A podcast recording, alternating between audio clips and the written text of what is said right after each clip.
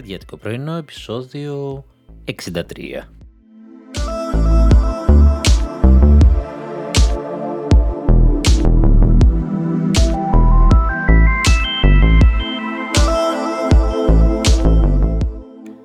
Τι μπαλίτσα έπαιξε εκεί, σε επεισόδιο, πάνω στη βδομάδα, back to back, πόσο καιρό έχει να συμβεί αυτό;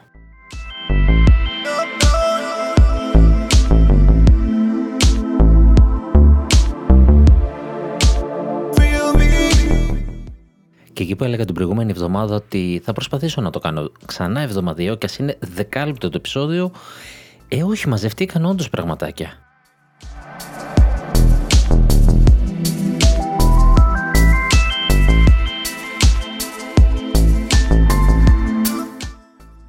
Και φυσικά δεν λείπουν οι φήμες ε, και αυτή τη φορά για Nintendo Direct, Nintendo παιχνίδια, κονσόλα. Ε, βέβαια αρχίζουν πλέον τα νέα να μην είναι πολύ καλά. Ε, αλλά ίσως αυτή τη φορά να είναι και λίγο πιο σίγουρες αυτές οι φήμες, να βγάζουν λίγο πιο λογική.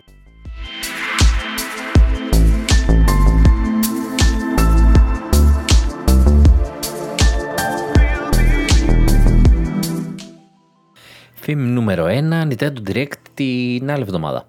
Ε, δηλαδή, βασικά ποια άλλη εβδομάδα, τώρα σε μερικές μέρες, δηλαδή Κυριακή γράφω εγώ το επεισόδιο, 7 του μηνός την Τρίτη δηλαδή, ότι θα κάνει Direct. Ε, possible, δηλαδή μέσα στο Φεβρουάριο πρέπει να κάνει ένα Direct. Ε, πρέπει να, να κάνει ένα Zelda Direct, δηλαδή και μόνο για το Zelda, γιατί μας έχει δείξει τίποτα και έρχεται το Μάιο, μπήκε Φεβρουάριος, είναι τρεις μήνες ε, σίγουρα θα δούμε κάτι. Οπότε είναι ευκολάκι να το υποθέσουμε. Το 7 του μηνός ε, μας έρχεται πάλι από τους Slicker. Ε, possible. Possible θα πω.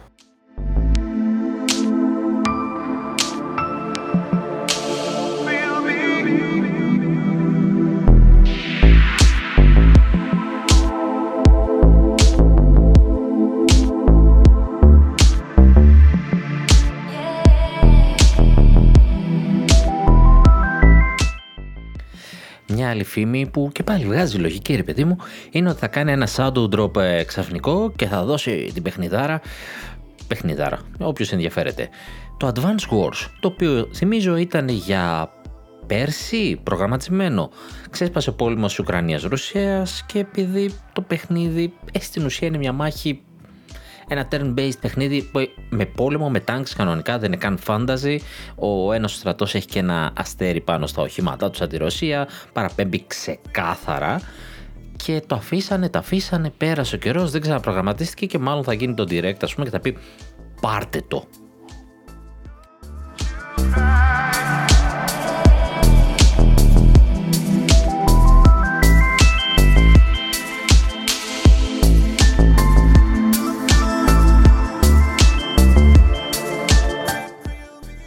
Βέβαια εδώ που τα λέμε έχει κενό ε, να το βάλει από τώρα μέχρι το Μάιο. Νομίζω κάπου δεν έχει κυκλοφορία ή απλά δεν με νοιάζουν οι κυκλοφορίες που έχει. Ξέρουμε μέχρι το Μάιο ότι πρόκειται να κυκλοφορήσει. Πρόκειται να κυκλοφορήσει ένα Kirby το οποίο είναι από το Nintendo 64 σε remake remaster. Τι είναι αυτό. Ε, ένα νέο εγχείρημα, το Bayonetta Origin που θα είναι τελείως διαφορετικό από τα προηγούμενα Bayonetta αν και μας υπόσχεται πολλά λίγο δύσκολο το βλέπεις σαν main παιχνίδι 60 ευρώ και κατά τα άλλα αν υποθέσεις, αν εξαιρέσεις μάλλον όχι αν υποθέσεις, αν εξαιρέσεις ότι το Μάιο ξέρουμε ότι θα έρθει το Breath of the Wild 2 ή όπως λέγεται το Tears of the Kingdom, το νέο Zelda, το οποίο ό,τι και να είναι θα είναι επικό, στη χειρότερη θα είναι σαν το προηγούμενο, το οποίο ήταν ένα από τα καλύτερα παιχνίδια όλων των εποχών, αν έχουν αποφασίσει να κάνουν σκληρή δουλειά που φαίνεται να έχουν κάνει, ε, παίζει να μιλάμε και για το επόμενο best of the best παιχνίδι. Κατά τα άλλα όμως, την υπόλοιπη χρονιά ξέρουμε, δεν ξέρουμε. Αλλά ούτως ή άλλως αυτό κάνει η Nintendo τελευταία.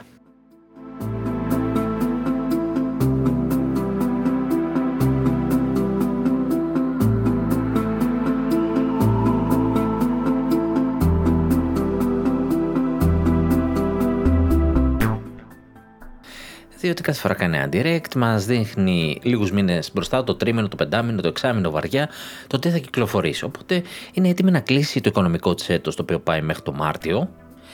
Και θα το κλείσει με τι όμως; ίσως εκεί θέλει να βάλει ένα advance wars έτσι για να δώσει ένα boost στις πωλήσεις στο τέλος το, του οικονομικού έτους γιατί κατά τα άλλα αυτό το τρίμηνο πέρα από το Fire Emblem Engage που και πάλι δεν τον λες ε, τόσο μεγάλο σε πωλήσεις τίτλο θα μιλήσουμε κιόλας μετά, έχω παίξει αρκετές ώρες ε, κατά τα άλλα δεν έχει κάτι της προκοπής Οπότε ξεκινάει το επόμενο κομμάτι, την επόμενη χρονιά, τη φορολογική χρονιά, με το Zelda. Πολύ δυνατά. Και πολύ δυνατά γενικότερα. Αλλά η τρίτη φήμη λέει ότι πάνω κάτω έτσι θα πάει η χρονιά. Με κάτι τέτοια χαζοπέχνιδα θα τη βγάλουμε. Γιατί, γιατί από το 24 θα λανσάρει τη νέα κονσόλα. Αυτό το, το φημολογούμενο Pro Switch 2, πες το πως θες, την επόμενη κονσόλα, την πιο δυνατή της κονσόλα, ένα πιο δυνατό Switch, οπότε όλοι οι τίτλοι κρατιούνται να βγουν να λασαριστούν με εκείνο. Ή ακόμα καλύτερα, μήπως έχουν αναπτυχθεί για εκείνο και δεν τα κυκλοφορεί τώρα για να μην έχουμε φιάσκο σαν το Pokemon ε, Violet. OK. Okay.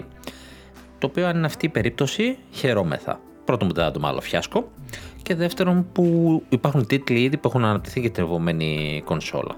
Ελπίζω να είναι αυτή η περίπτωση.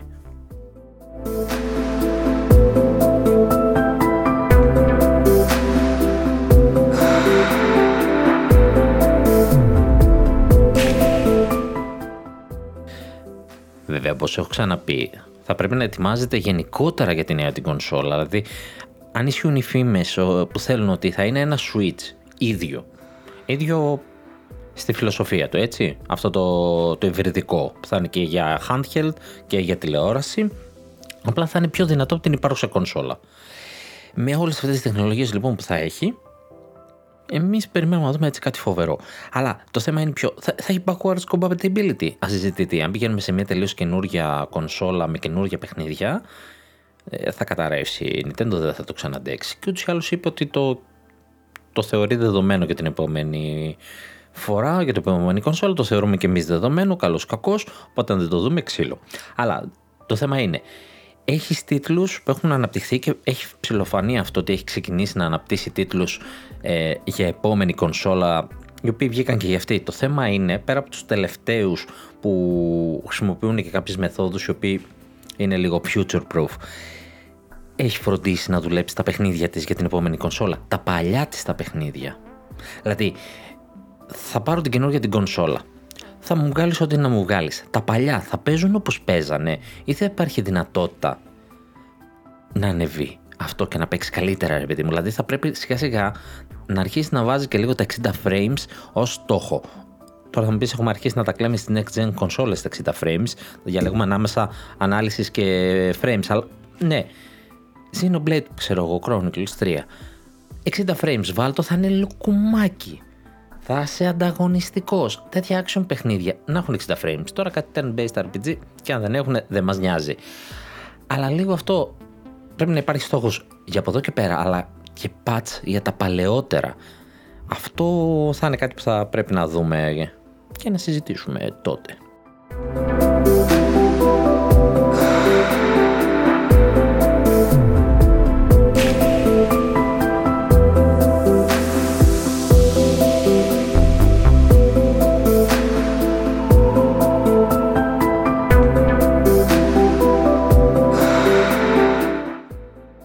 Σε άλλα νέα, Square Enix μας λέει ότι δουλεύει πάνω σε πολλαπλά project και μάλιστα ένα από αυτά είναι και νέο IP. Και αυτό, το άφησε εκεί. Δηλαδή, εντάξει, Square Enix κάτι μας είπες τώρα. Πάντα δουλεύει σε πολλαπλά project, σε διαφορετικά project ανά κονσόλα. Το θέμα είναι τι θα φέρεις. Ε, σίγουρα θα έχει πολύ 2D HD remake παλιών παιχνιδιών. Ε, το οποίο δεν είναι απαραίτητα κακό γιατί έχει μια φοβερή βιβλιοθήκη η οποία μένει ανεκμετάλλευτη και ίσως αυτός είναι και ένας τρόπος να τα φέρει, αλλά δεν μπορεί να είναι το μόνο που θα φέρει. Και τι άλλο, το It Takes Two, αυτό το φοβερό παιχνίδι, συνεργατικό παιχνίδι, το οποίο μιλάει για ένα ζευγάρι το οποίο έχει χωρίσει και τους βάζει μαζί σε ένα κόσμο να περάσουν κάποιες δοκιμασίες. Είναι σαν ε, δύο μικρά κουκλάκια από αυτά που ράβουν οι μαμάδες, ξέρω εγώ, φτιάχνουν κουκλάκια για τα παιδάκια. Έχει αυτή τη, τα γραφικά και έχεις αυτό το co-op, παίρνεις το παιχνίδι, παίζετε δύο άτομα. Ε, φοβερή επιτυχία ήταν. Ε, Ε, το e του είχε πάρει πάρα πολλά βραβεία, δεν θυμάμαι ότι είχε πάρει κάπου, κάπου πρέπει να είχε πάρει. Anyway, φτάνει πλέον τα 10 εκατομμύρια σε πωλήσεις. Ένα milestone όχι μικρό. Έτσι, για ένα τέτοιο παιχνίδι, 10 εκατομμύρια παγκοσμίως είναι, είναι πολύ σημαντικό.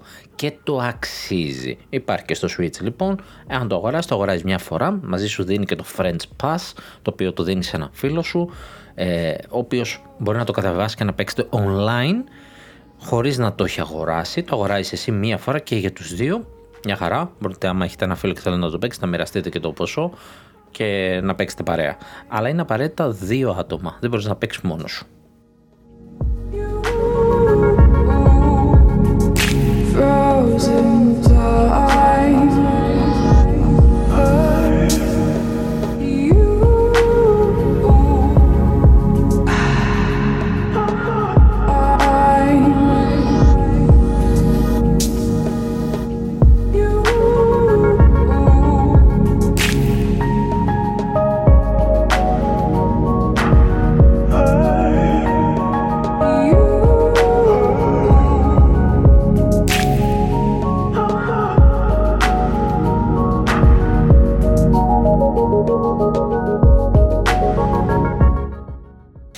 Έχω μιλήσει κάποιες φορές για το Master Detective Archives Rain Code.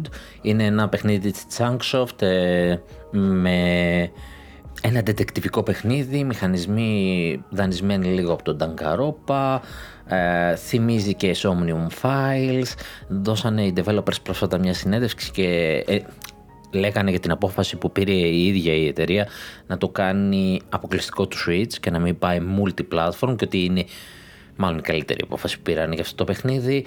Δεν θα την διαβάσω, θα την αφήσω όποιος θέλει να την ψάξει. Απλά είναι πολύ ωραίο καμιά φορά, εγώ που δεν τα παρακολουθώ αυτά, καμιά φορά να βλέπουμε αυτά τα developer notes ε, για το πώς σκέφτονται. Ειδικά κάποιο παιχνίδι που σου αρέσει πολύ, ίσως θες να δεις λίγο τους δημιουργούς που σκέφτονται. Αλλά θα σταθώ σε έναν άλλο δημιουργό που έκανε ένα post ε, στο Twitter, τη Moon Studios. Η Moon Studios είναι η δημιουργός ε, για, την Expo, για λογαριασμό της Xbox που έφτιαξε τα Ori, Ori and the Blind Forest, Ori and the Will of the Wisp. Δύο φοβερά παιχνίδια, πανέμορφα. Ε, αν δεν τα έχετε παίξει, θα τα παίξετε. Και τα δύο υπάρχουν στο Switch, υπάρχουν στο, στο Xbox, στο Game Pass. Αν τυχόν έχετε τηλεόραση με υψηλά frames, υπάρχει τέτοιο mode, οπότε μπορείτε να το δοκιμάσετε εκεί. Κατά τα άλλα, μπορείτε να το παίξετε στο Switch άνετα, είναι πανέμορφο και ετοιμάζουν ένα νέο παιχνίδι, ε, ένα project ε, το οποίο το ξεκινήσαν λέει από το 2015 και λέει ότι το όρι ήταν το δικό μας Μάριο. Τώρα θα κάνουμε το δικό μας Zelda. Αυτό τώρα έχει μια βαρύτητα έτσι. Δηλαδή ετοιμάζουν κάτι στο στυλ του δικού του Zelda, όπως είναι στο μυαλό τους. Δηλαδή, αν πήρανε το Mario σαν platformer και φτιάξανε το Ori, αυτό το υπέροχο παιχνίδι, τι θα κάνουν στο Zelda; Και όταν λέει το Zelda Breath of the Wild, θα πάμε σε open world exploration και δεν συμμαζεύεται. Action RPG οπωσδήποτε, μας το δηλώνει και περιμένουμε πότε θα ολοκληρωθεί. Απλά μας πέταξε αυτή τη βομβίτσα, η δήλωση είναι έτσι λίγο βαριά και ενθουσιώδης. Το δικό του Zelda λοιπόν από τη Moon Studios περιμένουμε να δούμε νέα τους.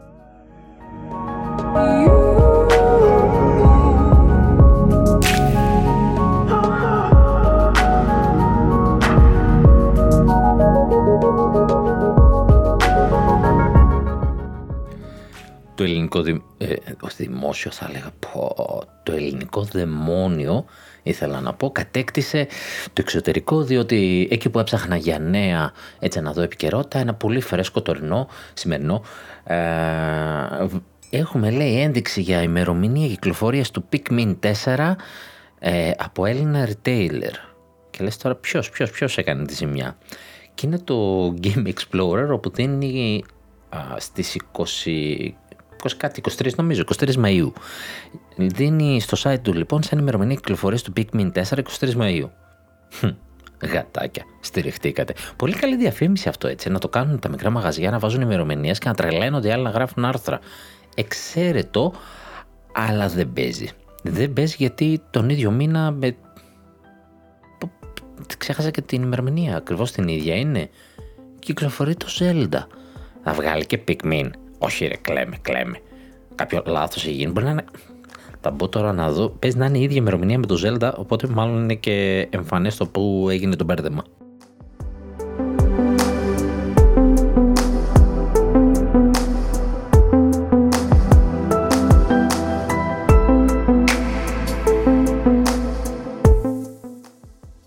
OK, okay, το Zelda είναι 12 Μαΐου, αλλά δεν παίζει παιδιά.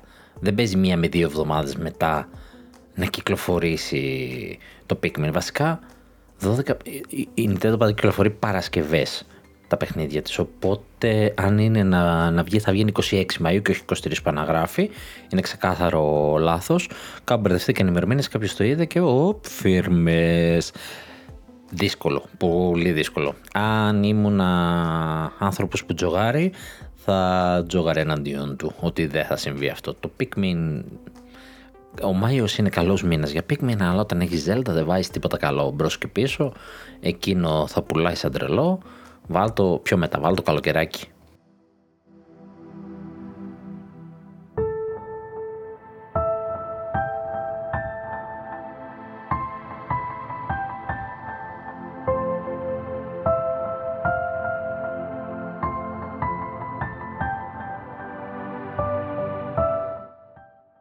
Τι άλλο λίκαρε.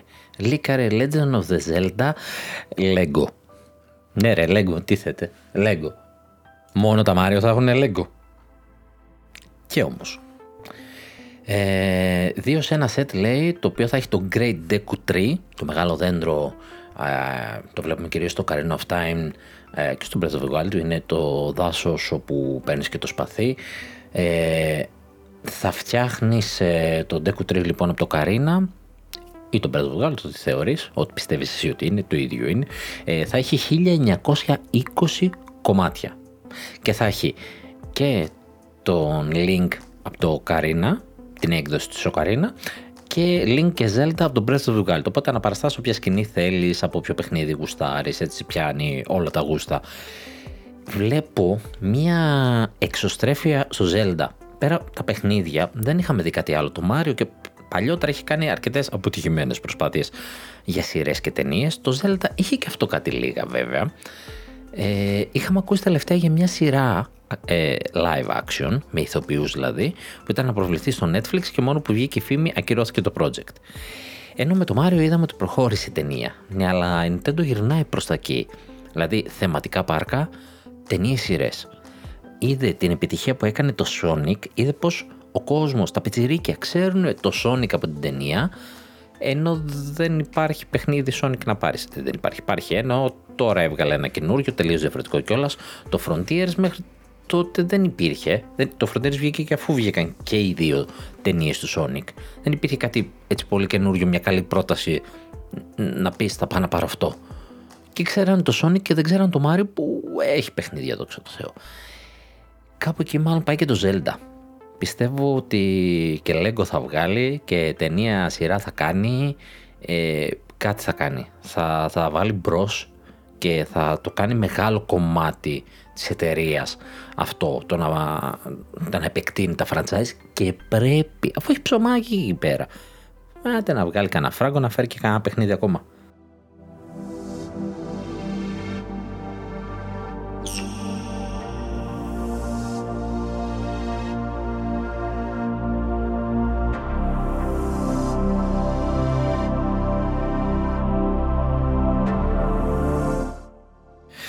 Λοιπόν, δήλωση.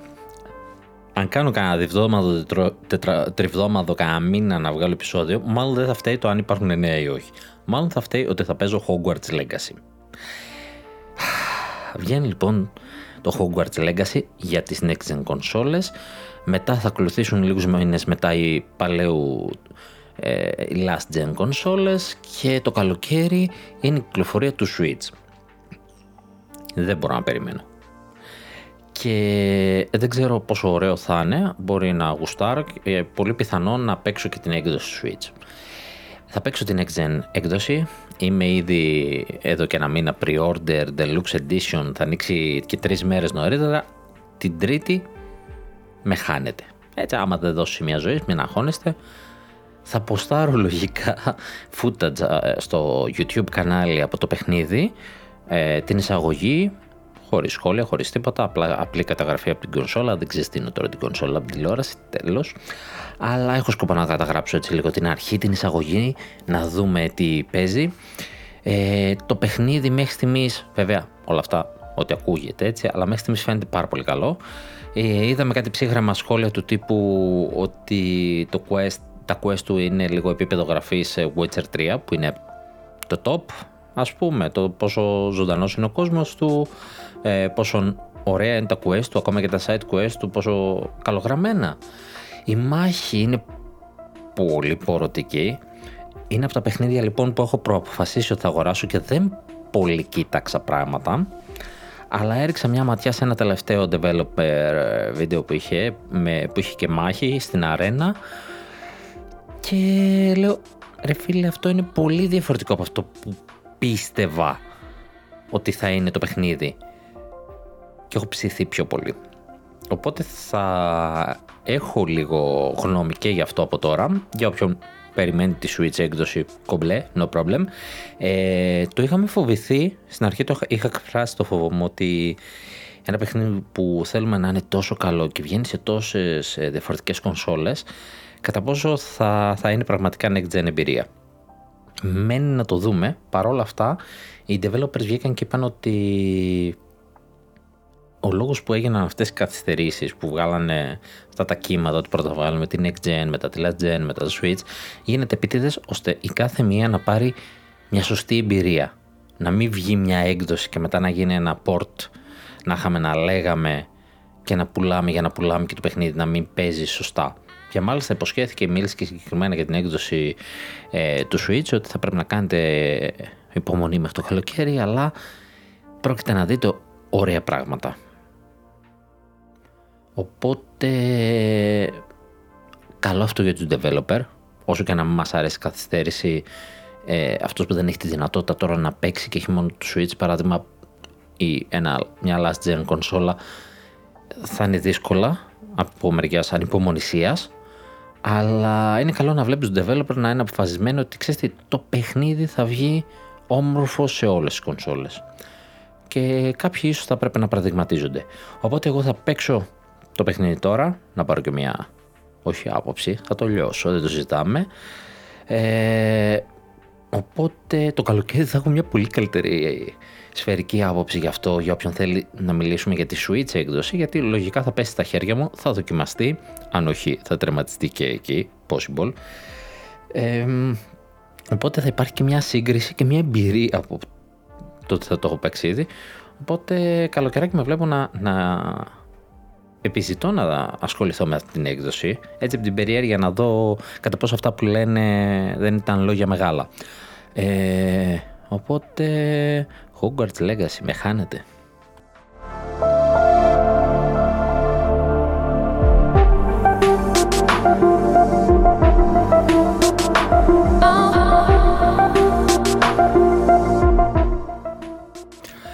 Μέσα στην εβδομάδα είχαμε και κανένα δύο έτσι ωραίες ε, κυκλοφορίες, όχι από τις πολύ μεγάλες, αλλά είχαμε Life is Strange 2, όπου ήρθε και αυτό στο Switch παρότι δεν είχε ανακοινωθεί και γενικότερα το Life is Strange το 2 το είχαν αφήσει λίγο έξω ε, από το παιχνίδι. Είχαν βγάλει το ένα και το, το Before Storm και το πρώτο σαν ε, remaster, υπήρξε το 3 το καινούριο το οποίο ήρθε στο Switch, πολύ καλές εκδόσεις όλες και όπως σκάει ξαφνικά και το 2 χωρίς καμιά πολύ πολύ φανφάρα και ανακοίνωση είναι όλο το σετάκι λοιπόν στο Switch.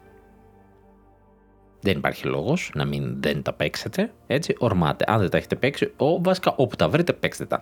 Και επίσης ήρθε και το Pathless, το οποίο είναι από τους δημιουργούς του Abzu, το οποίο είναι ένας τοξότης ο οποίος όμως κάνει ε, ένα glide στον αέρα, έτσι κινείται και πολύ γρήγορα ένα παιχνίδι ταχύτητας ε, χτυπάς εχθρούς με το τόξο ε, ήταν ένα έτσι βιντεάκι και ενθουσιάστηκα και μπορεί και να το τσιμπήσουμε σε επόμενες μέρες και να κάνουμε βιντεάκι όπως και να έχει θα έχει και άλλα βιντεάκια θα ανεβούν στο YouTube ε, από λίγο gameplay έχω εδώ και πάρα πολύ καιρό και δεν λέω να κάνω το βίντεο το Steamwork πώς λέγεται build ναι Α, και αυτό που ανακοινώθηκε, είδες. Να το πω και αυτό. Steamworld Build. Α, η Thunderfall μας έλεγε. Θα βγάλω ένα παιχνίδι, θα βγάλω ένα παιχνίδι. Και ανακοινώνεται το νέο SteamWorld παιχνίδι, το οποίο είναι Build, το οποίο είναι ανάμεσα, κάτι ανάμεσα στο Dig, δηλαδή σκάβω ψάχνοντας πολύτιμους λίθους ε, χωρίς να πεθάνω γιατί έχεις και ένα όριο πόσο θα σκάψεις και παράλληλα χτίζεις, προφανώς με τα υλικά που σπάς χτι... φέρνει λίγο ανάμεσα SimCity, SteamWorld Dig και ε, Minecraft στην αισθητική του. Ωραίο, ενδιαφέρον. Αυτή τη στιγμή έχουν βγάλει μόνο demo, ε, το οποίο νομίζω κιόλας ότι δεν είναι ε, διαθέσιμο στο κοινό. Μας δώσαν κωδικό για να κάνουμε το, το demo. Σκέψου, φαντάσου. Πήραμε κωδικό για να κάνουμε το demo. Το οποίο το έχω εδώ και μια μισή εβδομάδα και δεν έχω προλάβει να ασχοληθώ. Πρέπει να το κάνω και αυτό το βιντεάκι. Λογικά θα ανέβει μέσα στην εβδομάδα. Αν και έχω να γράψω και review για το Fire Emblem. Αυτά ή όλα ή τίποτα. Ή μαζεύονται όλα μαζί, ή δεν έχεις και τι να πεις. Ε, οπότε, ναι, έρχεται προσεχώς και αυτό και περιμένουμε να δούμε πότε θα βγει το κανονικό το παιχνίδι ε, για να το συνεχίσουμε. Οπότε, δύο ωραία παιχνιδάκια μες στην εβδομάδα βγήκανε και είχε και, το, και ένα δικό της event ε, που κάνει η Capcom και το Master Hunter Rise, το οποίο βγαίνει σχεδόν κάθε μήνα πλέον. Ξανά τα, τα, το, τα δωρεάν updates. Είχαμε το Master Hunter, έδινε από κάτι της ε, μήνα παρά μήνα.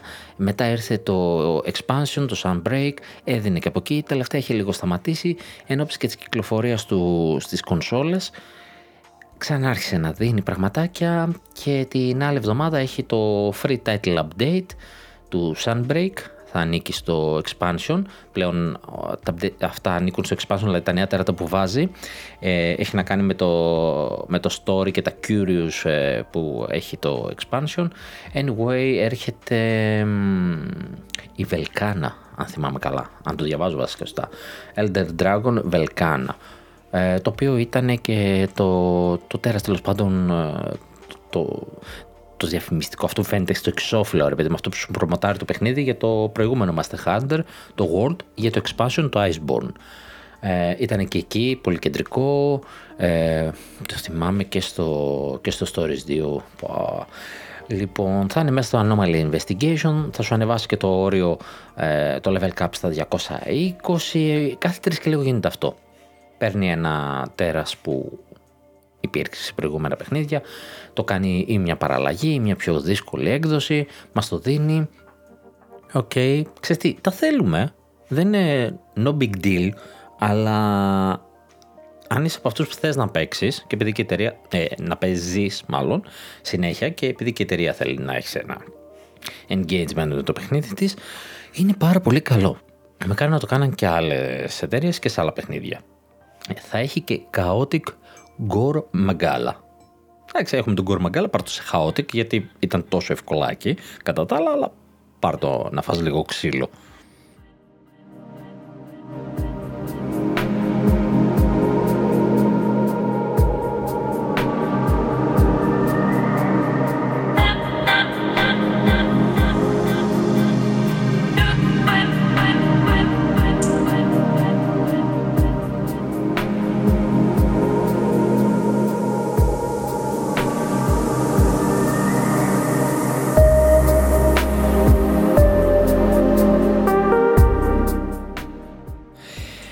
Που έλεγα για Master Hunter, να πούμε και για τις πωλήσεις του, τα οποία το Rise ξεπέρασε τα 12 εκατομμύρια πωλήσεις παγκοσμίως. Πήρε πάνω από ένα εκατομμύριο ε, πωλήσεις εξτρά από τον Αύγουστο. Ε, γύρω στα 5 εκατομμύρια είναι μόνο, το, μόνο τον προηγούμενο μήνα, ξέρω εγώ, λέει το Sunbreak έφτασε τα 5 εκατομμύρια. Εντάξει, τα 4 ήταν κάπου εκεί πριν πολύ καιρό. Ε, Πάρα πολύ ωραία. Το Monster Hunter Rise ανεβαίνει. Ε, εντάξει, μην ξεχνάμε που πούλησε τα περισσότερα από αυτά. Έτσι, 8-9 εκατομμύρια τουλάχιστον είναι στο Switch, μην λέμε χαζά. Τώρα θα βγει και σε άλλες κονσόλες να δούμε τι θα κάνει, γιατί στο PC δεν πολύ περπάτησε και γκρινιάζει Capcom. Δεν λέει να κάνει, κάνει update και το παλιό όμως το World σε next gen γραφικά έτσι λίγο να τα έχουμε και τα δύο παράλληλα, αλλά OK. Okay. Ε, Monster Hunter Rise πάει τρένο στις πωλήσεις. Ε, πάρα πολύ καλά, πάρα πολύ ωραίος τίτλος. Έχω πει πολλές φορές για αυτό action το παιχνίδι. Ε, μπείτε μέσα, δέρτε τέρατα και κάντε πανεπλές με τα κομμάτια τους. Τέλειο. Ένα roguelite ε, παιχνίδι λίγο περί το μάτι μου, πολύ έτσι ενδιαφέρον πρόκειται να κυκλοφορήσει. Στο PC υπάρχει ήδη και demo. Είναι το Knight vs Giant, The Broken Excalibur. Μάλλον ο Αρθούρος έσπασε το Excalibur πάλι και η κυρία της Λίμνης δεν του το δίνει και ξεκινάς roguelite φάση. Uh, interesting, ομορφούλη, της P-Cube είναι. Uh, θέλω να το δοκιμάσω και αυτό, δεν ξέρω. Θα δω το demo μήπως κάνουμε και γι' αυτό βιντεάκι. Ε, τι σε άλλα νέα έχουμε και την Nintendo του Καναδά όμως και μόνο αυτή και καμία άλλη η οποία ζήτησε συγγνώμη για τα Pokemon Scarlet and Violet που λέγαμε πριν για τα θέματα που είχε με το performance ε, γιατί δείχνεις και το, το βιντεάκι, το πουλάς εκεί δεν φαίνεται να έχει πρόβλημα το παιχνίδι γιατί δεν δείχνεις και πολλά πλάνα Παρ' όλα αυτά ζήτησε συγγνώμη. Ε, Κανένας άλλος θα ζητήσει συγγνώμη μπα, έτσι θα πάει. Θα μας πούνε μετά υπάρχει νέα την κονσόλα να το παίξετε όπως πρέπει. Και κάτι που έχουμε να ακούσουμε πάρα πολύ καιρό. Detective Pikachu. Το sequel της ταινίας λέει είναι σε development. Ετοιμάζεται ταινία. Ε, ακούμε και πόσο καιρό ότι ετοιμάζεται και παιχνίδι. Ε, και τα δύο άφαντα. OK. Okay. Άρα κάτι θα δούμε προσεχώς και σε αυτά.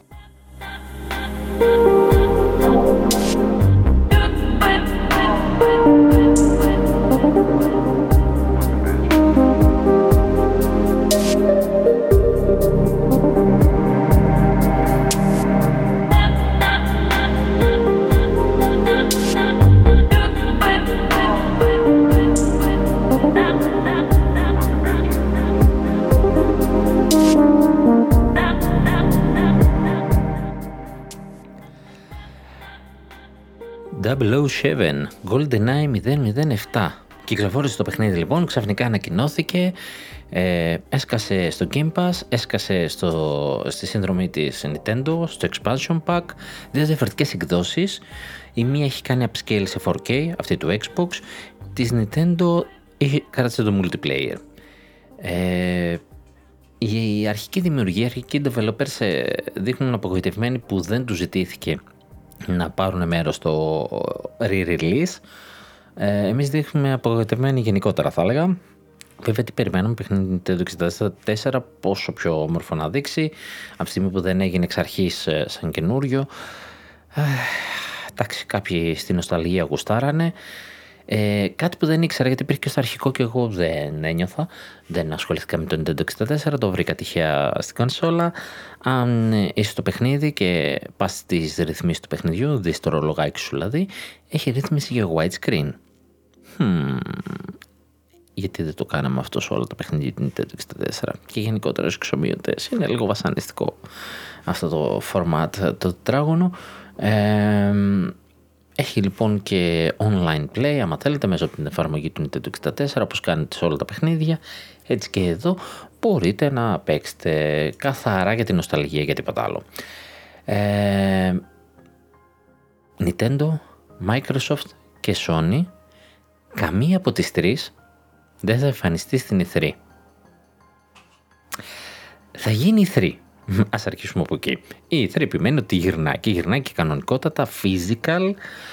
Αλλά δεν ξέρω, ο Τζέοφ ε, τους πήρε φαλάγγι. Κανένας από τους τρεις δεν θα, πάει, δεν θα εμφανιστεί. Η Sony ούτως ή άλλως ε, δεν πολύ εμφανιζόταν τελευταία στην E3. Τα είχε σπάσει εδώ καιρό. Η Nintendo δείχνει κάτι ψηλά. Η Microsoft συμμετείχε κανονικά.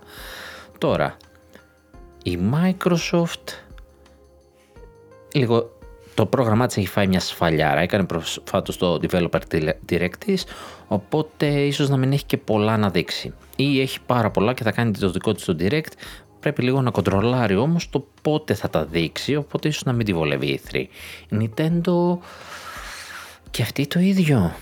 Possible.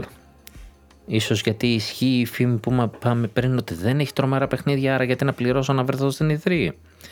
Η οποία φήμη δεν είναι, είναι από τα EGN κιόλας, έτσι, ξέχασα να το πω, δεν είναι από πουθενά που κάνα τη χάρπαστο. Ε, Μήπως το ενισχύει αυτό ότι τι να πάω στην E3 ρε παιδιά, πληρώσω, ας κάνω τα δικά μου τα direct. Και γενικότερα τους βόλεψαν τα δικά τους τα direct. Με τις καραντίνες και όλα αυτά, ε, όλο αυτό τους βόλεψε. Είναι το ψηλό και πριν. Ναι. Θα το πάνε όλοι εκεί για να έχουν πιο πολύ έλεγχο. Είναι κάτι κακό, είναι κάτι καλό, θα δείξει μέχρι το καλοκαίρι. Πριν έλεγα για Capcom και η Capcom μας έδειξε, μας έδωσε κάποια νούμερα. Πιο πολύ, ε, στην ουσία μας είπε τα 10 καλύτερα της παιχνίδια με αριθμούς οι οποίοι φτάνουν μέχρι το τέλος του 22, έτσι 31 Δεκέμβρη, ότι σε πολλές ποιο είναι το καλύτερο της παιχνίδι ρε παιδάκι μου, συνολικά. Και πρώτο είναι το Master Hunter World, το οποίο είναι παιχνίδι του 18. Και από πίσω μια σημαντική διαφορά, αλλά, πολύ, αλλά πλησιάζει ραγδαία, ταχύτατα θα έλεγα, άμα τώρα πάει καλά και στις ε, next gen consoles, ε, μπορεί και να το φτάσει να το ξεπεράσει, αν και δεν είμαι πολύ σίγουρος. Ακολουθάει το Master Hunter Rise τέλος πάντων στη δεύτερη θέση, παιχνίδι του 21, το ένα είναι στα 18,5 εκατομμύρια, το άλλο είναι στα, μόλις είπαμε στα 12, τότε ήταν 11,7 ακόμα. Ε, παλεύει. Και στα ίδια νούμερα έρχεται τρίτο το Resident Evil 7, Biohazard, Resident Evil 2, συνεχίζει. Το Master Hunter World Iceborne, το expansion είναι στην πέμπτη θέση με 10 εκατομμύρια, φοβερό. Και μετά πάνε Resident Evil 5, 6, μετά είναι το 8, το καινούριο το Village, το Street Fighter το 5, δεν θα φανταζόμουν ότι θα βλέπω Street Fighter μες στη λίστα, και δέκατο οριακά πρόλαβε και μπήκε το Devil May Cry 5. Δεν άσχημη λίστα. Ε, δεν την περιμέναμε αυτή την κατάταξη όμως.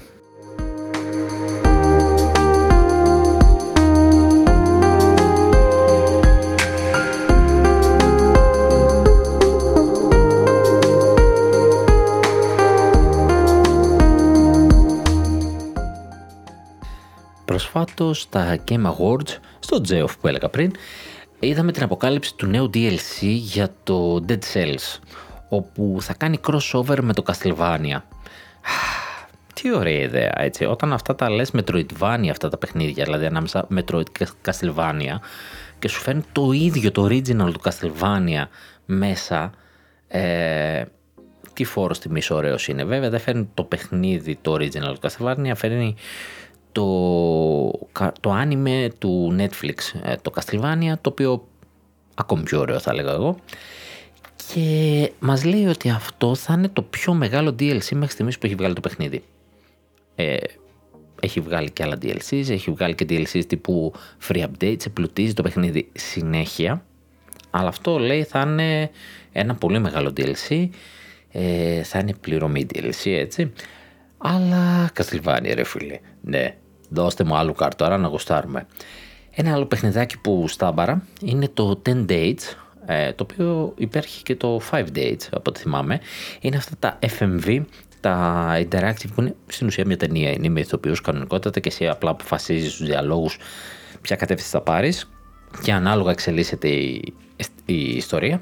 Είχε ξεκινήσει με το 5 Dates, το οποίο ήταν ένα παιχνίδι το οποίο βγήκε μέσα στην καραντίνα, οπότε το concept ήταν αυτό ένας τυπάς, ο οποίος έκανε πέντε ραντεβού μέσω διαδικτύου να γνωρίσει κοπέλες, ε, εν καιρό καρατίνας και όλο αυτό εξελισσόταν σε μια ιστορία όχι απαραίτητα ρομαντική μόνο. Ε, τώρα έχουμε το 10 Dates, το οποίο φυσικά γιατί να με το εκμεταλλευτεί το βγάζει του Βαλεντίνου. Έτσι. Γιατί μπορεί. Live action romantic comedy λοιπόν το χαρακτηρίζει ε, και έρχεται 14 Φεβρουαρίου του 23 και να πω για το Kingdom of Amalur το remaster ε, μάλλον δουλεύουν ένα sequel. Okay. η ομάδα που έκανε το remaster δουλεύει ένα sequel για το Kingdom of Amalur. Τι όνομα γι' αυτό.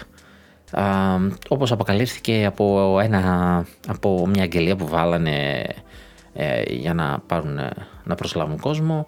Ε, φαίνεται ότι μάλλον κάτι ετοιμάζουν.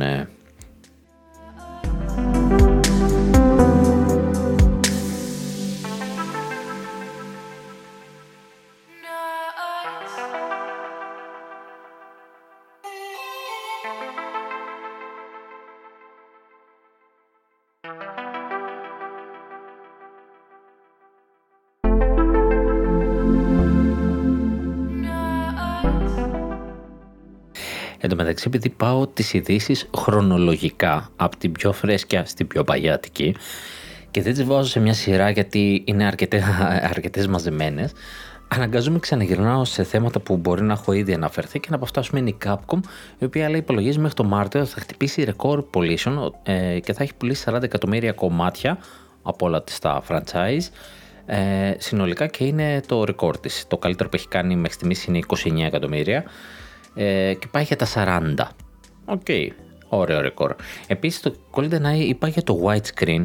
Ε, μέσα στις ρυθμίσεις πέρα από το widescreen έχει και να αλλάξει ε, και το χειρισμό. Από το default που έχει πας στο Solitaire 1.2 το οποίο στην ουσία κάνει το joystick σαν πιο μοντέρνο joystick.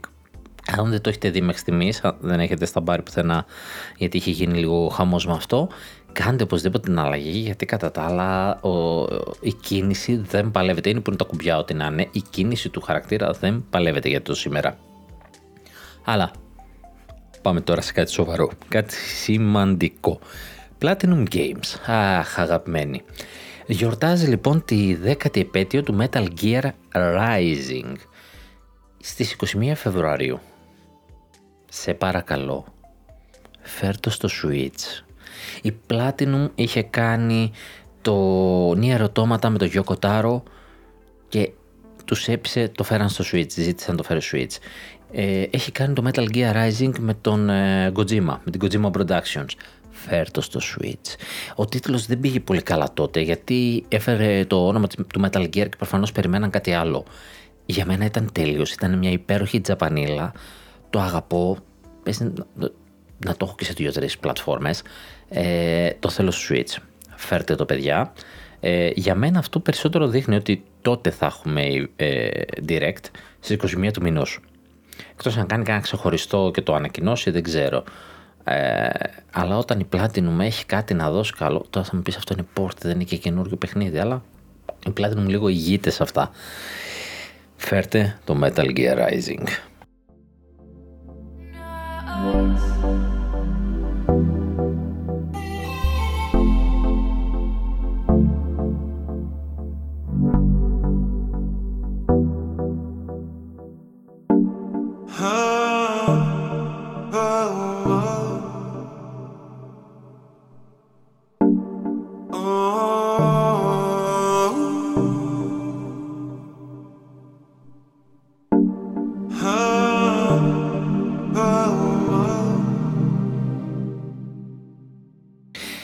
πριν ότι φαίνεται η Nintendo να έχει ρίξει δουλειά στο Zelda και μέσα στις πατέντες που ανακαλύπτουν συνήθως ξέρεις, δημιουργούν κάτι καινούργιο, υποβάλλουν πατέντες. Μέσα αυτό είναι και κάποιοι μηχανισμοί για να low resolution αντικείμενα να μην, χάνουν, να μην δείχνουν χάλια όταν γίνονται λέει αόρατα π.χ ή να έχουν αμυλή, να μην, να μην θέλουν τόσο πολύ επεξεργαστική δύναμη. Κοινώς έχει κάνει πατέντες για το νέο παιχνίδι για να μπορεί να δουλέψει στο Switch. Ε, κανονικές πατέντες, όχι αυτό που λέμε συνήθως εμείς. έκανα μια πατέντα και δούλεψε. Ε, κανονικότατες έχει κάνει δουλίτσα για να τρέξει και στο Switch και κάτι τέτοια βλέπεις και λες ότι και στο τωρινό Switch θα παίξει υπέροχα. Γιατί όλοι είχαμε την απορία αν αυτό το παιχνίδι είναι για αυτό το Switch, για το επόμενο, ειδικά βλέποντας βίντεο. Θα δούμε και προσεχώς τι θα μας δείξει βέβαια, αλλά έχουν βγει στην επιφάνεια δύο-τρία τέτοια.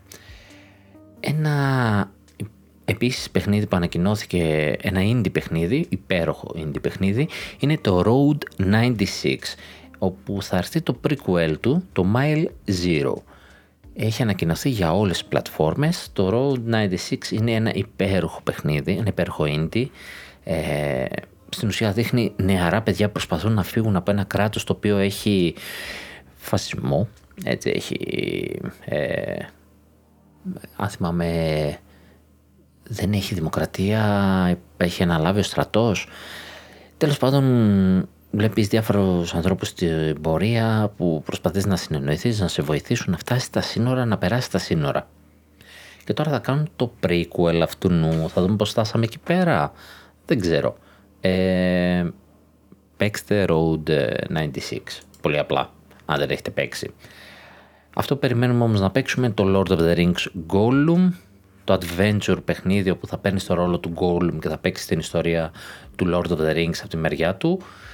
Ε, το οποίο περιμένουμε και είχε φάει και κάτι delay και υπάρχει μία φήμη ότι θα κυκλοφορήσει φέτος ανάμεσα Απρίλη και Σεπτέμβρη. Εν τω μεταξύ νομίζω για Σεπτέμβρη ήταν, είναι το time frame του, κάπου και εγώ το έχω στο μυαλό μου πάντως, ε, κάπου θα το είδα, αλλά ναι, Απρίλη με Σεπτέμβρη του 23.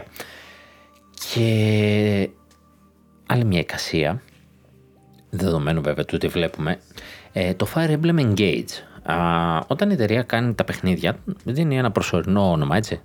Το όνομα του project πριν πάρει το τελικό όνομα που θα κυκλοφορήσει με αυτό. Οπότε ε, η εταιρεία χρησιμοποιεί Intelligent Systems, ε, Iron και έναν αριθμό. Δηλαδή το Fire Emblem, το Engage, το τερνό ήταν το Iron 19. Έτσι το 11ο παιχνίδι ε, της εταιρείας. Ναι, αλλά έχει βγάλει 18 παιχνίδια. Το προηγούμενο, το Three Houses, ήταν το Iron 17. Το 18 που πήγε, παιδιά. Ε; Και εκεί είναι που υπάρχει μεγάλη φήμη για remake του Fire Emblem Genealogy of the Holy War του 96 ότι μήπως αυτό είναι το νούμερο 18 και μένει σερτάρι γιατί να παίξω σου λέει αυτό να μάθεις και ποιο, ποιοι είναι οι χαρακτήρες του παιχνιδιού καθότι το Engage έχει χαρακτήρες από όλα τα Fire Emblem και μετά να στο βγάλω οπότε ναι υπάρχουν στο σερτάρι Υπάρχει βέβαια και η περίπτωση το 18 να είναι το Fire Emblem το Three Hopes, το οποίο δεν ήταν δικό τους παιχνίδι, απλά ήταν συνεργασία τους. Ε, αλλά οι περισσότεροι πιθανολογούν ότι δεν είναι αυτό και ελπίζουν ότι είναι μια κυκλοφορία για το μέλλον.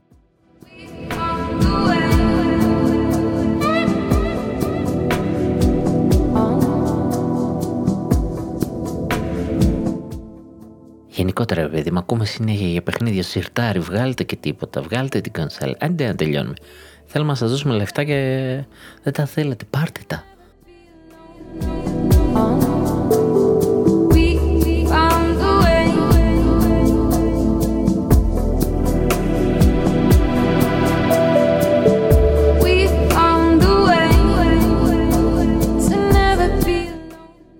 Αυτά ήταν τα νέα, αλλά δεν τελείωσα. Οπότε εκεί που πηγαίναμε για μικρό επεισόδιο, υποτίθεται έλεγα την προηγούμενη εβδομάδα, ε, προκειμένου να υπάρχει μια συνοχή στο πρόγραμμα, ε, κοίτα να δεις που θα μας βγει και μεγάλο.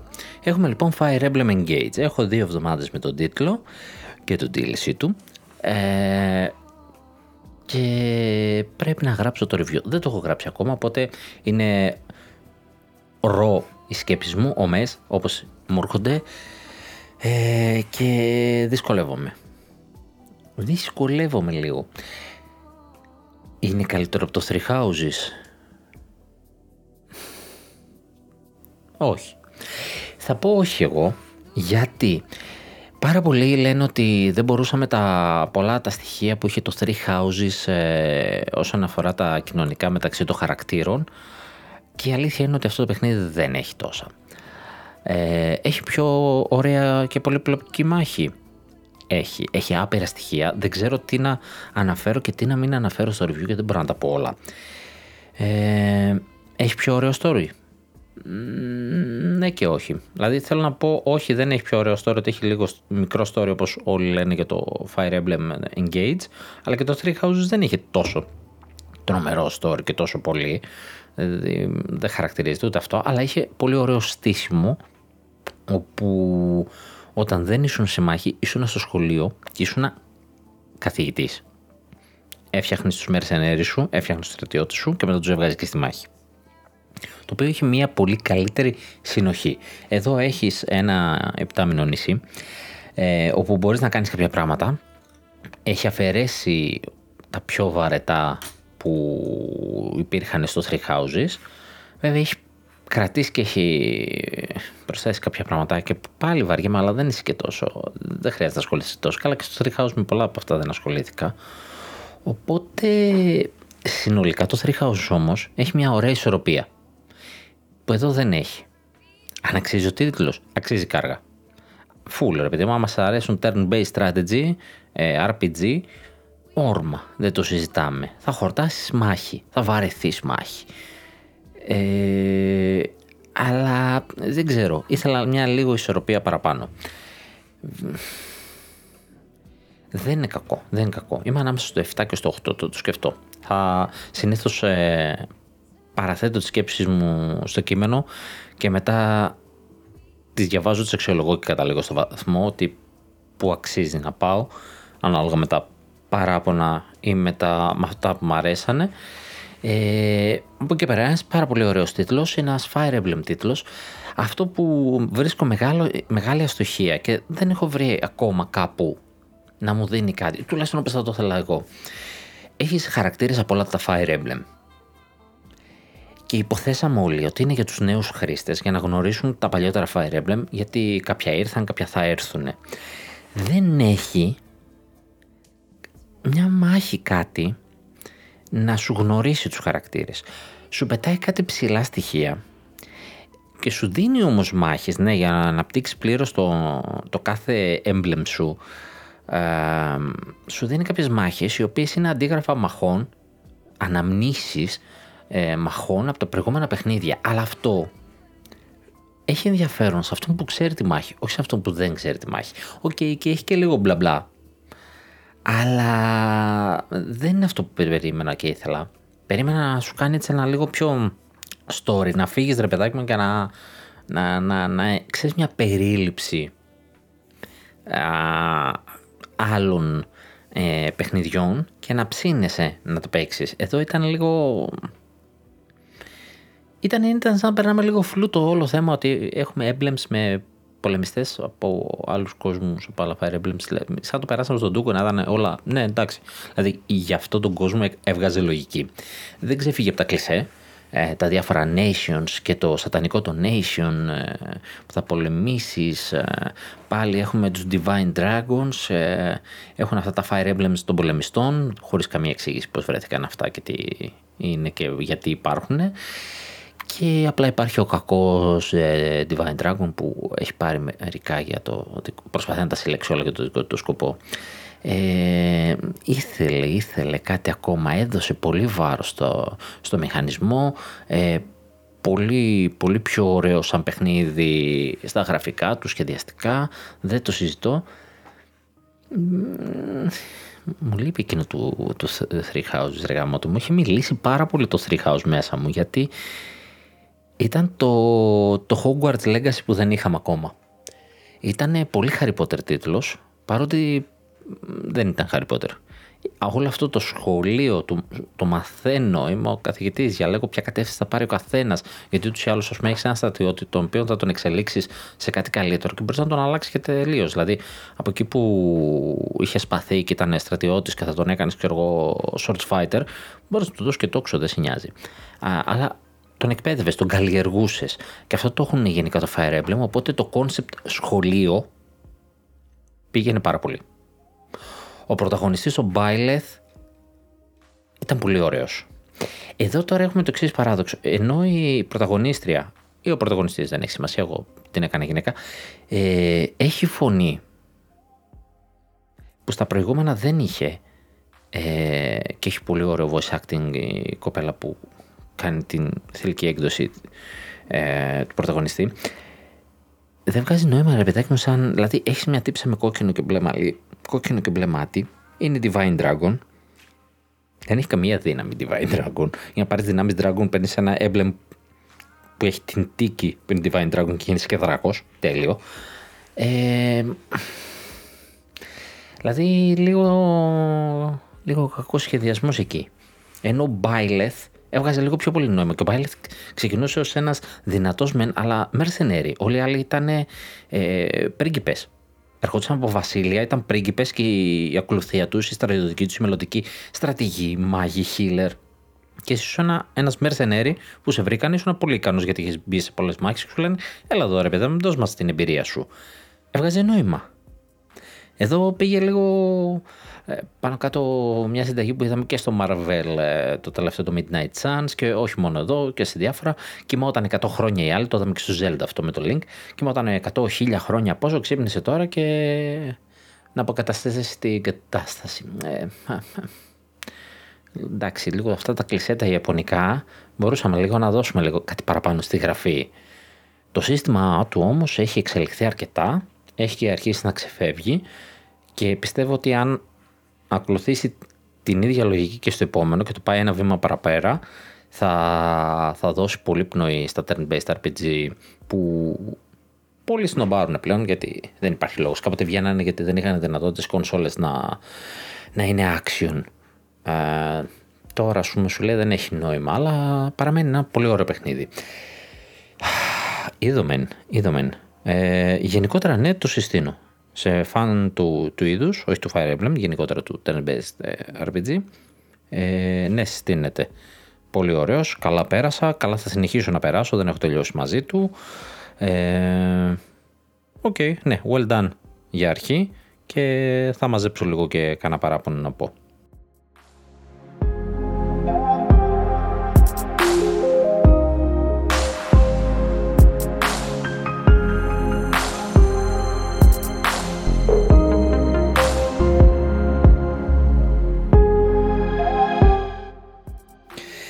Ένα από τα πρόσφατα μου αποκτήματα στο Switch είναι νέο χειριστήριο. Ναι, ναι, σους, μη μιλάς, εσύ ο παλιός. Ναι, πήρα νέο χειριστήριο. Τι θες; Μου κάνα δώρο ένα 8-bit, το τελευταίο της, το ε, Ultimate, ε, το Bluetooth controller. Το οποίο είναι Bluetooth και μέσω Bluetooth επικοινωνεί με το Switch και ταυτόχρονα έχει και στικάκι για 2,4 GHz σύνδεση.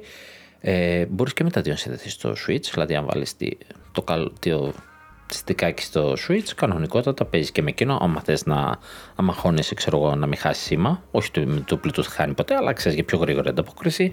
Στο PC το ίδιο και με τις δύο μεθόδους. Ε, φυσικά έχεις και το Ultimate Software να κάνεις παραμετροποίηση ό,τι θέλεις στο χειριστήριο.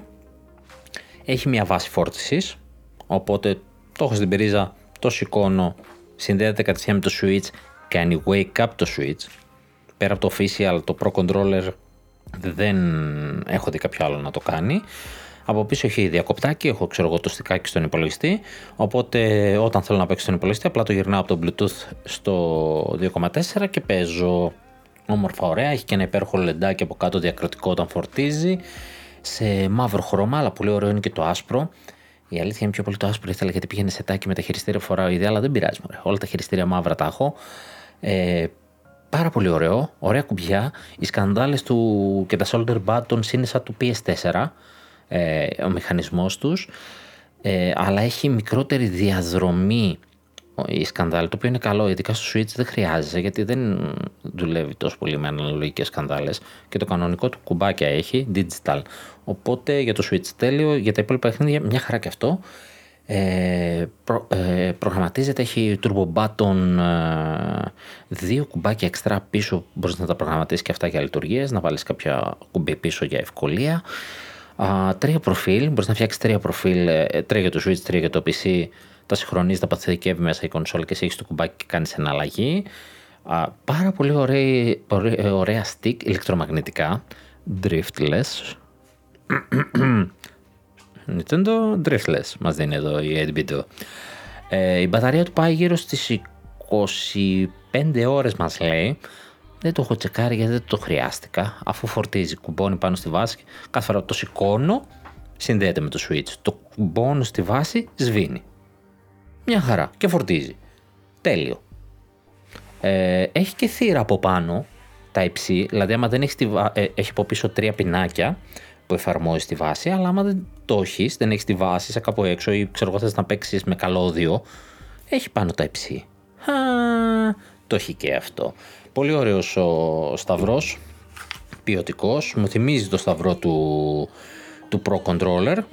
Ε, όλος ο σχεδιασμός είναι σαν το, το νέο χειριστήριο του Xbox, δηλαδή έχει και αυτά τα, τα ζαγρέ, ζαγρέ επιφάνειες πίσω στις χειρολαβές και μάλιστα πρέπει να ανοίγει με τον ίδιο τρόπο. Δηλαδή πρέπει να είναι όλα τα, όλα τα πλαστικά είναι σχεδιασμένα σαν του Series X το controller. Ε, πάρα πολύ ωραίο. Πάρα πολύ ωραίο χειριστήριο. Ενδείξεις κουμπάκια πολύ ωραία. Το, το έχω κατευχαριστηθεί. Και η αλήθεια είναι ότι το Pro Controller μου έχει πάει στο κουτί του. Ναι. Ε, δεν το πιστεύω ότι το λέω. Ε, ένα, κάτι πολύ δύσκολο να γίνει, αλλά το Pro Controller έχει μείνει εδώ σε ένα ραφάκι, σκονίζεται και απλά κάποια στιγμή πρέπει να θυμηθώ να το φορτίσω για να μην πεθάνει η μπαταρία του. Γιατί εδώ και πόσο καιρό παίζω με αυτό και θα συνεχίσω να παίζω με αυτό. Θα συνεχίσω, είναι πάρα πολύ ωραίο χειριστήριο. Ε, δεν έχει NFC, αλλά OK, okay, τα περισσότερα δεν έχουν NFC. Έχει δόνηση, δεν έχει HD Rumble φυσικά, αλλά έχει Rumble. Λέει ότι έχει Rumble. Όταν ε, έκανα το τεστ ε, να δω τη δόνηση, είδα ότι τα δύο μοτεράκια που έχει μέσα ε, έχουν μια διαφορετική και περίεργη δόνηση μεταξύ τους, το οποίο το έχω ξαναδεί σε 8 και προσπαθούσα να καταλάβω γιατί. Ε, το ένα δηλαδή κάνει κλακ κλακ κλακ κλακ κλακ σαν να έχει γρανάζια, κάνει ένα τέτοιο και το άλλο κάνει ένα πιο ζζ, δόνηση, πιο γρήγορη, ε, δύο ταχυτήτων. Και λες τώρα αυτά τα δύο δεν έπρεπε να είναι ίδια, έτσι ώστε να χτυπάει δεξιά-αριστερά ανάλογα. Και συνειδητοποίησα ότι δουλεύουν επικουρικά το ένα μετάλλο και κάνουν ένα αποτέλεσμα πολύ κοντά στο HD Rumble. Παίζοντας παιχνίδια και πιο πολύ παίζοντας στο PC, συνειδητοποίησα λοιπόν ότι δίνει ένα αποτέλεσμα πολύ κοντά στο HD Rumble, απλά η θυσία που κάνει μάλλον είναι το να μην είναι τόσο δυνατή η δόνηση. Ενώ το έχω υποτίθεται το προφίλ στο τέρμα τη δόνηση και, και στο παιχνίδι ας πούμε, δεν έχει κάποια ρύθμιση. Όταν δουλεύουν μαζί δεν, δεν τα έχω νιώσει ποτέ να δουλεύουν στο τέρμα όπως όταν έκανα το τεστ, το οποίο όμως καταλήγω ότι δεν είναι κακό. Μου αρέσει. Ένα τσικ λίγο πιο δυνατό θα ήθελα σε κάποια σημεία, αλλά ναι, δουλεύει ωραία διακριτικά και όμορφα. Δεν έχει εκείνη τη δόνηση που γίνεται και ενοχλητική ενίοτε. Όπως ας πούμε είναι η δόνηση των χειριστηρίων που χρησιμοποιώ αντί για Joy-Cons. Τα οποία είναι υπέροχα, έχουν και δόνηση, αλλά άμα το βάλεις στο τέρμα, μπορεί να σου φύγει το switch από το χέρι. Ακούγεται καταρχάς. Ακούγεται πιο πολύ. Ε, ακούγεται. Κοιμάται άνθρωπος δίπλα σου, το πέταξε στο κεφάλι. Το θέλεις στη δεύτερη, του πολύ τρίτη σκάλα. Ε, αρχίζω να καταλήγω λοιπόν σε αυτό, ότι αρχίζω να καταλαβαίνω πώς δουλεύει αυτά τα, πώς δουλεύουν αυτά τα μοτεράκια και δουλεύουν στην επικουρικά και να φτιάξουν ε, αυτό το αίσθημα που αφήνει το HD Rumble για τα 60-70 ευρώ που έχει. Πάρα πολύ καλό. Και όλα αυτά έτσι τα έξυπνα που έχει, το ότι το βάζω φορτίζει σβήνει, το σηκώνω ξυπνάει, μου ξυπνάει την κονσόλα. Ε, έχει, το έχουν σκεφτεί καλά. Επίσης κάτι που παρατήρησα και μετά μου είπε κάποιος φίλος κάτι άλλο και δεν έβγαζε νόημα. Όταν σηκώνεις το χειριστήριο, ε, αργεί λίγη ώρα αρχίζει να ψάχνει, αναβοσβήνει αργά το λαμπάκι, μετά γρήγορα και συνδέεται με την κονσόλα. Και κάποιος μου λέει: Ξεστή, κούνα το. Λέω τι εννοείς. Μου λέει: Κούνα το με το που σηκώσεις, κούνα το. Και όντως με το που το σήκωσα από τη βάση και άναψε και άρχισε να αναβοσβήνει αργά, το κούνησα. Το οποίο δεν το βλέπω να το λέει πουθενά σε κάποιο manual. Το κούνησα, αναβόσβησε γρήγορα και συνδέθηκε αμέσως με την κονσόλα. Λέω θα είναι καμιά πατέντα γιατί και στο Pro Controller όλοι ρωτάνε πώς συνδέεται γιατί καμιά φορά αποτυγχάνει. Για μένα είναι δύο φορές το home button, τέλος. Ε, anyway, έκανε αυτό το πράγμα και γίνεται πιο γρήγορα. Και λες τώρα γιατί το έκανε αυτό; Και μετά σκέφτομαι ξεστή. Αυτό είναι πάρα πολύ καλό και χρήσιμο. Βολεύει εμένα που το έχω σχεδόν πάντα να δουλεύει στο Switch ε, και στο Bluetooth. Το να προλάβω να γυρίσω το διακόπτη πριν συνδεθεί και μου ξυπνήσει την κονσόλα. Διότι μια φορά που ξεχάστηκα και έκανα αρκετή ώρα να γυρίσω το διακόπτη, άνοιξε την κονσόλα του Switch και η κονσόλα έμεινε ανοιχτή. Γιατί όταν είναι στο dock, το minimum ε, που έχει για να σβήσει, να μπει σε sleep mode, είναι μία ώρα. Γιατί είναι στο ρεύμα σου λέει, δεν με νοιάζει, δεν παίζεις στο χέρι να από μία-δύο, ένα-δύο λεπτά. Οπότε, οπότε το Switch ήταν αναμένο θεωρητικά για μία ώρα, όσο εγώ έπαιζα στο PC. Και σκέφτηκα, όπα, εδώ είσαι, έξυπνο, μου έδωσε το χρόνο να γυρίσω το διακόπτη. Ε, απλά δεν βολεύει ότι ξέρω εγώ με την έννοια ότι εγώ παίζω μονίμως στο Switch και θέλω να κάνω πιο γρήγορα, αλλά δεν είναι πρόβλημα. Λέει, το, το σήκωνα, το άφηνα εκεί μέχρι να ανοίξω την τηλεόραση π.χ. και ανοίγει και συνδεόταν με το Switch και με το ξυπνούσε. Δεν ήταν τόσο μεγάλο πρόβλημα. Γενικά. Αλλά θέλω να πω ότι το σκέφτηκε πώς είναι η συνύπαρξη να παίζεις σε δύο μεριές. Πάρα πολύ ωραίο. Έχει λοιπόν το dock, έχει τη θύρα, το, το USB για φορτίζεις. Εάν το φορτίζει π.χ. στο PC, ε, κατευθείαν δουλεύει και το στικάκι, δηλαδή φορτίζει και δουλεύει κιόλας. Εγώ το φορτίζω σε μπρίζα, οπότε το στικάκι το έχω πάνω στο PC. Ο Γιάννη από τους Nintendo μου είπε ότι έχει θύρα charge στον υπολογιστή, οπότε και όταν είναι κλειστός υπολογιστής φορτίζει. Χαμάτο, αλλά δεν έχω. ε, Τέλος πάντων, σου δίνει πολλές επιλογές πώς θες να το συνδέσεις και πώς σε συμφέρει. Σας λέω, μπορείτε να το βάλετε και με το στικάκι κατευθείαν πάνω στη βάση. Να βάλεις το USB, να φορτίζει από τη βάση και να συνδέεται με το 2,4 και να μην έχεις τίποτα να φαίνεται πάλι, να έχεις στικάκια να ενοχλούν και αυτά. Απλά μια θύρα διακριτικά με το μικρό καλωτιάκι της βάσης. Το έχεις σκεφτεί καλά. Το έχεις σκεφτεί, δηλαδή το έχεις φτιάξει με το σκεπτικό ότι θα το έχεις σε δύο μεριές και θα το δουλεύεις. Ε, πρέπει να δουλεύει και με Android δεν θυμάμαι αν το γράφει επίσημα, αλλά από τη στιγμή που είναι Bluetooth controller, δεν νομίζω ότι το Bluetooth του είναι αποκλειστικά για το Switch, αλλά δεν με ένιωξε κιόλας, γιατί έβαλα το στικάκι στο PC και, και ήθελα, ήθελα ένα τέτοιο χειριστήριο, γιατί ενώ έχω χειριστήριο παράδειγμα του Xbox, ε, είναι λίγο μανούρα να τα συνδέσει στο PC και μετά να τα ξαναγυρνάς στην κονσόλα. Αυτό το πράγμα ήθελα να το γλιτώσω και βρήκα αυτόν τον τρόπο. Στικάκι προσωπικά εγώ, στικάκι στο PC, Bluetooth στο Switch, και γυρνά στο διακόπτη όπου γουστάρεις.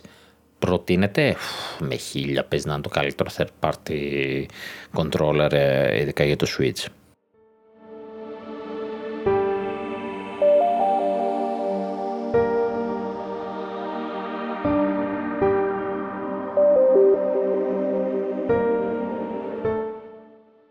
Πριν κλείσω γιατί έχει περάσει και η ώρα, ε, θα κάνω μερικές προτάσεις από, τα, από τις εκπτώσεις που έχει αυτή την εβδομάδα Nintendo. Ε, στο e-shop της, ε, στα ψηφιακά, έχει πάρα πολλά παιχνίδια σε έκπτωση και θα πω μερικά από αυτά, μια πλήρη λίστα, όχι πλήρη αυτών ε, το οποίο είναι σε έκπτωση, πλήρη των προτάσεων μου είναι στους Nintenders, ε, στο αντίστοιχο post για τις εκπτώσεις που βγαίνει σχεδόν κάθε εβδομάδα. Εντάξει, κάποιες εβδομάδες δεν έχει και καλές εκπτώσεις για να βγάλεις post. Αλλά θα δώσω από 2-3 σε κάθε price range. Τα έχω χωρίσει ε, λοιπόν. Ε, αρχικά είναι το 0 έως 5 ευρώ. Ναι, έχει καλές προτάσεις και εκεί πέρα, όπως το Dex με ένα ευρωλάκι, δεν το συζητάμε. Το Moonlighter, ένα πάρα πολύ ωραίο roguelite ε, παιχνίδι με ωραίο κόνσεπτ, ε, πας στα dungeon, σκοτώνεις τερατάκια, μαζεύεις υλικά και αυτά τελικά τα πουλάς στο μαγαζί σου και προσπαθείς και κάνεις και ντύλια να πετύχεις ε, την καλύτερη τιμή που σε συμφέρει. Ε, έχει βγάλει την Complete Edition με τα DLC του στα 4,34. Αχάστο. This War of Mine, Complete Edition, 2 ευρώ. Άχαστο. Tardy, άμα σας αρέσουν τα adventure και στα 2 ευρώ. Game Deck, η Definitive Edition, Cyberpunk Detective παιχνίδι, 5 ευρουλάκια. Εδώ έχει πάρα πολλά μαζεμένα. Καλά, έχει πάρα πολύ καλές εκπτώσεις. Μετά πάμε 5 έως 10 ευρώ. Και έχουμε τα, το Kami στα 10 ευρώ, το Dragon's Dogma στα 9,89 για κάποιο λόγο, ε, αυτό έψαχνα Children of Morta και αυτό Roguelite, πάρα πολύ ωραίο, έχει και co-op, 8 ευρώ και 9 λεπτά με τα DLC, η Complete Edition. Ε, το Sinking City, ε, Lovecraft Adventure Action, δεδεκτυβικό πάλι και αυτό, 10 ε, ευρώ. Iris and the Giant, Roguelite Card Game, Deck Building, το οποίο όμως το, το παιχνίδι αφηγείται κάτι, δηλαδή οι κάρτες συμβολίζουν κάτι, μια ιστορία. 8 ε, και 24, πάρα πολύ ωραίο. Το Astrologaster που είχε κάνει έτσι και εντύπωση τελευταία στα 5,5 και πάμε 10 με 30 όπου έχουμε το Phoenix, Phoenix Wright Ace Attorney το Trilogy στα 15 ευρώ και το πιο καινούριο το Great Ace Attorney Chronicles το οποίο βγήκε πέρσι το καλοκαίρι αν θυμάμαι καλά 24 και 79 και πρέπει να είναι και η πρώτη του έκπτωση που έχει πάρει στο Switch. Ε, στα detectivικά έχει το Sherlock Holmes Crime and Punishment στα 11.99 αλλά συμφέρει πιο πολύ αν θέλετε και το επόμενο, το Devil's Daughter, να τα πάρετε στο πακέτο που έχει 20 ευρώ.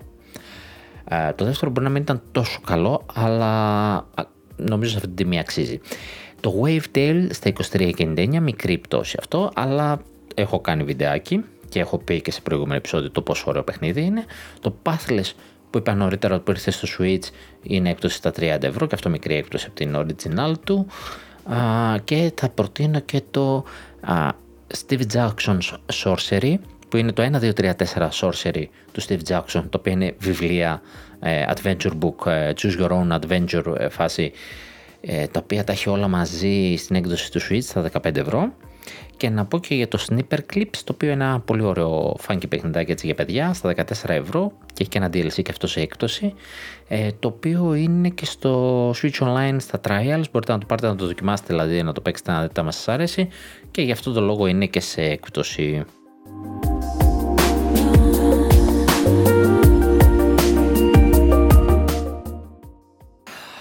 Αυτό λοιπόν ήταν το νητετιάτικο πρωινό αυτής της εβδομάδας, νούμερο 62. Είπαμε τι είπαμε.